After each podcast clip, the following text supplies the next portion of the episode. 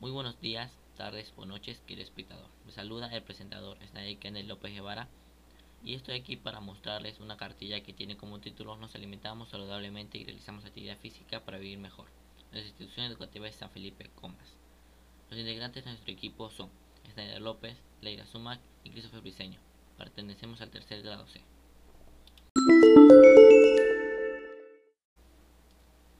Presentación. En la presente cartilla informativa abordaremos cómo mejoraremos nuestro estilo de vida por uno más saludable, teniendo en cuenta las necesidades de los habitantes de nuestra comunidad. Esta cartilla también contiene el desarrollo y los productos de las actividades de la experiencia de aprendizaje número 8 de las áreas Matemática, Comunicación, Ciencia y Tecnología, Ciencias Sociales, DPCC y Educación Física. Para ser más precisos, abordarán los temas mediante conclusiones que explicarán cómo las ecorregiones son importantes en lo referente a la alimentación. Con un proceso de experimentación identificaremos la cantidad de energía producida en algunos alimentos. Mediante notación científica identificaremos el valor nutricional de un plato de la región. A través de organizadores visuales daremos a conocer consejos para llevar una adecuada alimentación y también cómo identificar si tenemos una mala. Explicaremos mediante un mapa conceptual qué es el ejercicio y cómo nos beneficia. Por último, brindaremos consejos para llevar un estilo de vida saludable. Incursión.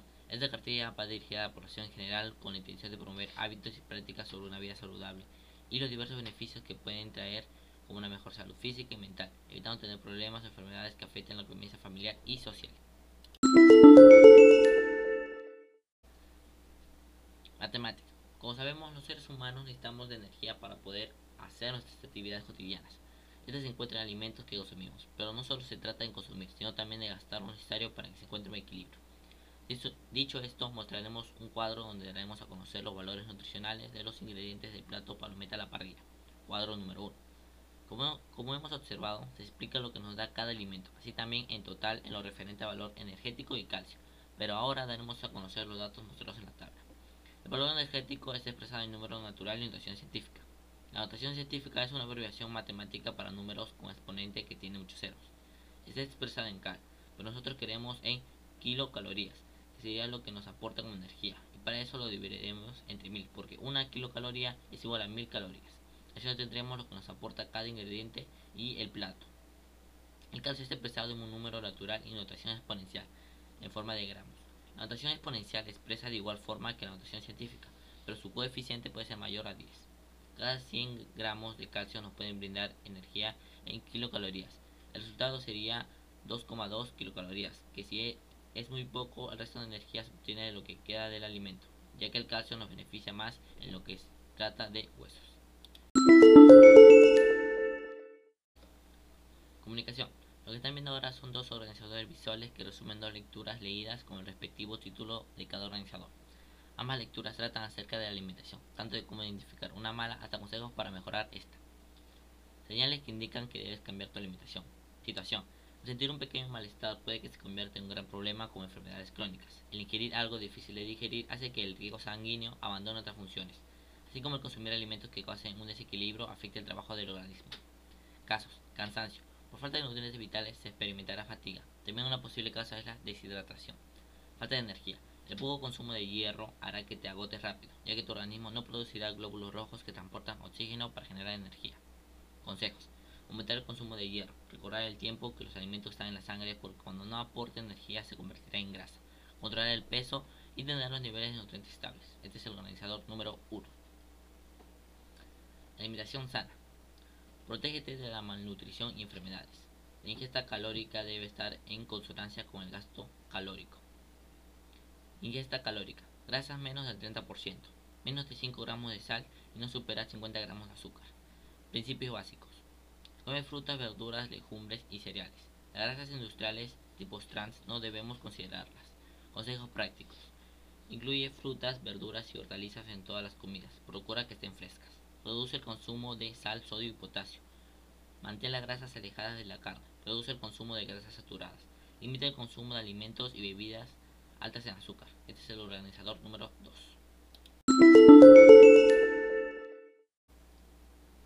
Ciencia y tecnología. En el siguiente organizador se explicará cómo es que obtenemos nuestra energía a través de las células y también hablaremos del balance energético. Obtención de energía. Obtención de energía de las células. Glucólisis. La glucosa sufre transformaciones para liberar energía en forma de piruvato y ATP. Ciclo de ácido cítrico. Las moléculas de piruvato son degradadas para formar acetil CoA y liberar CO2 y ATP. Fosforilación oxidativa. La cadena transportadora de electrones con oxígeno producirá agua para después sintetizar los ATP. Balance energético. Equilibrio de lo que uno gasta y consume. Se encarga de que no nos falte o se acumule energía. A mayor consumo tendremos sobrepeso y algunas enfermedades. Y a menor consumo tendremos cansancio y enfermedades. Ese es el organizador número 3. Ahora pasaremos a hablar acerca de nuestro proyecto de indagación, en el cual descubrimos la cantidad de almidón que contiene diversos tubérculos de nuestra comunidad. Nuestra pregunta de indagación fue: ¿de qué manera diversos alimentos de nuestra comunidad nos podrían brindar una cantidad adecuada de almidón? La hipótesis fue: si se consumen diversos alimentos de nuestra comunidad, entonces recibiremos diferentes cantidades de almidón. Conclusión: se pudo responder a la incógnita de forma acertada, ya que cada alimento que usamos tiene diversos niveles de almidón, por lo que generaría varias opciones para nuestra dieta saludable que incluya almidón. Ciencias sociales. Ahora mostraremos las conclusiones a las que hemos llegado acerca de las ecorregiones. Conclusión número 1. Las ecorregiones son áreas geográficas que se caracterizan por sus condiciones homogéneas. En estas habitan comunidades productoras de alimentos, que son las principales fuentes que abastecen los mercados de las ciudades. Estas comunidades han logrado domesticar las plantas por varios siglos. Tenemos como ejemplo de esto la papa, el camote, la quinoa, etc. Conclusión número 2. El Perú es un país con mucha biodiversidad, así que en cada localidad o comunidad se encontrará una producción de diferentes tipos de alimentos que no se encuentran en otros lugares. Y esto se debe a distintos factores ambientales como el suelo, clima, altitud, precipitación, etc. Conclusión número 3. Nuestro país es más diverso y siempre ha habido un provecho de esto. En el pasado usaba el trueque para sustentarse y en la actualidad se usa la moneda.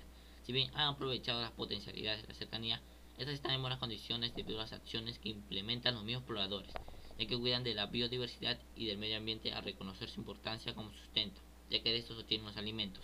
Así como contienen características propias que representa su comunidad, permiten la consistencia de animales y plantas, entre otras cosas que ofrece el suelo, es que se cuida correctamente.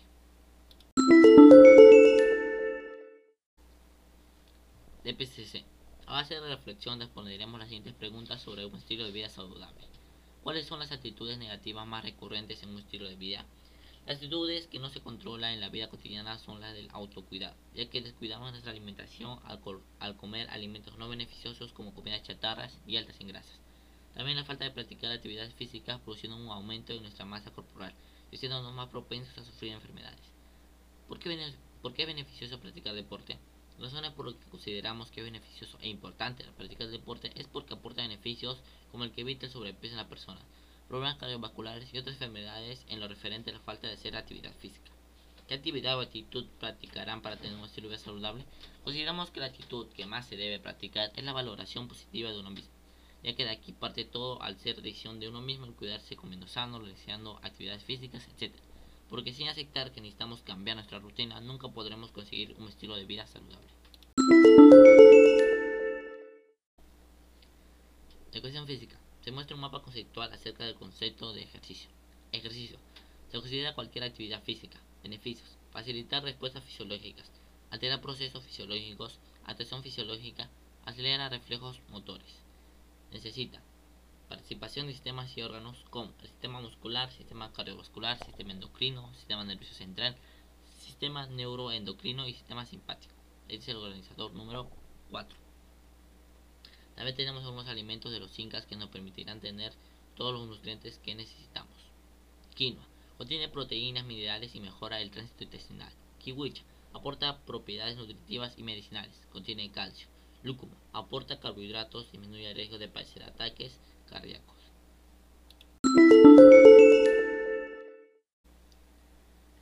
Contraportada. Para finalizar debemos recordar nuestro objetivo, que es nos alimentamos saludablemente y realizamos actividad física para vivir mejor. Ahora se puede decir que lo hemos logrado con lo aprendido en cada curso, ya que hemos brindado consejos desde el sentido de cada uno, de forma que cada curso nos brindó distintas maneras de ver un estilo de vida saludable. Solo nos queda decir que un estilo de vida saludable depende de cada uno, si es que lo quiere seguir o no. Porque como sabemos, todas las opciones están disponibles. Solo depende de nosotros si queremos cuidar de nuestra salud. Eso ha sido todo. Gracias.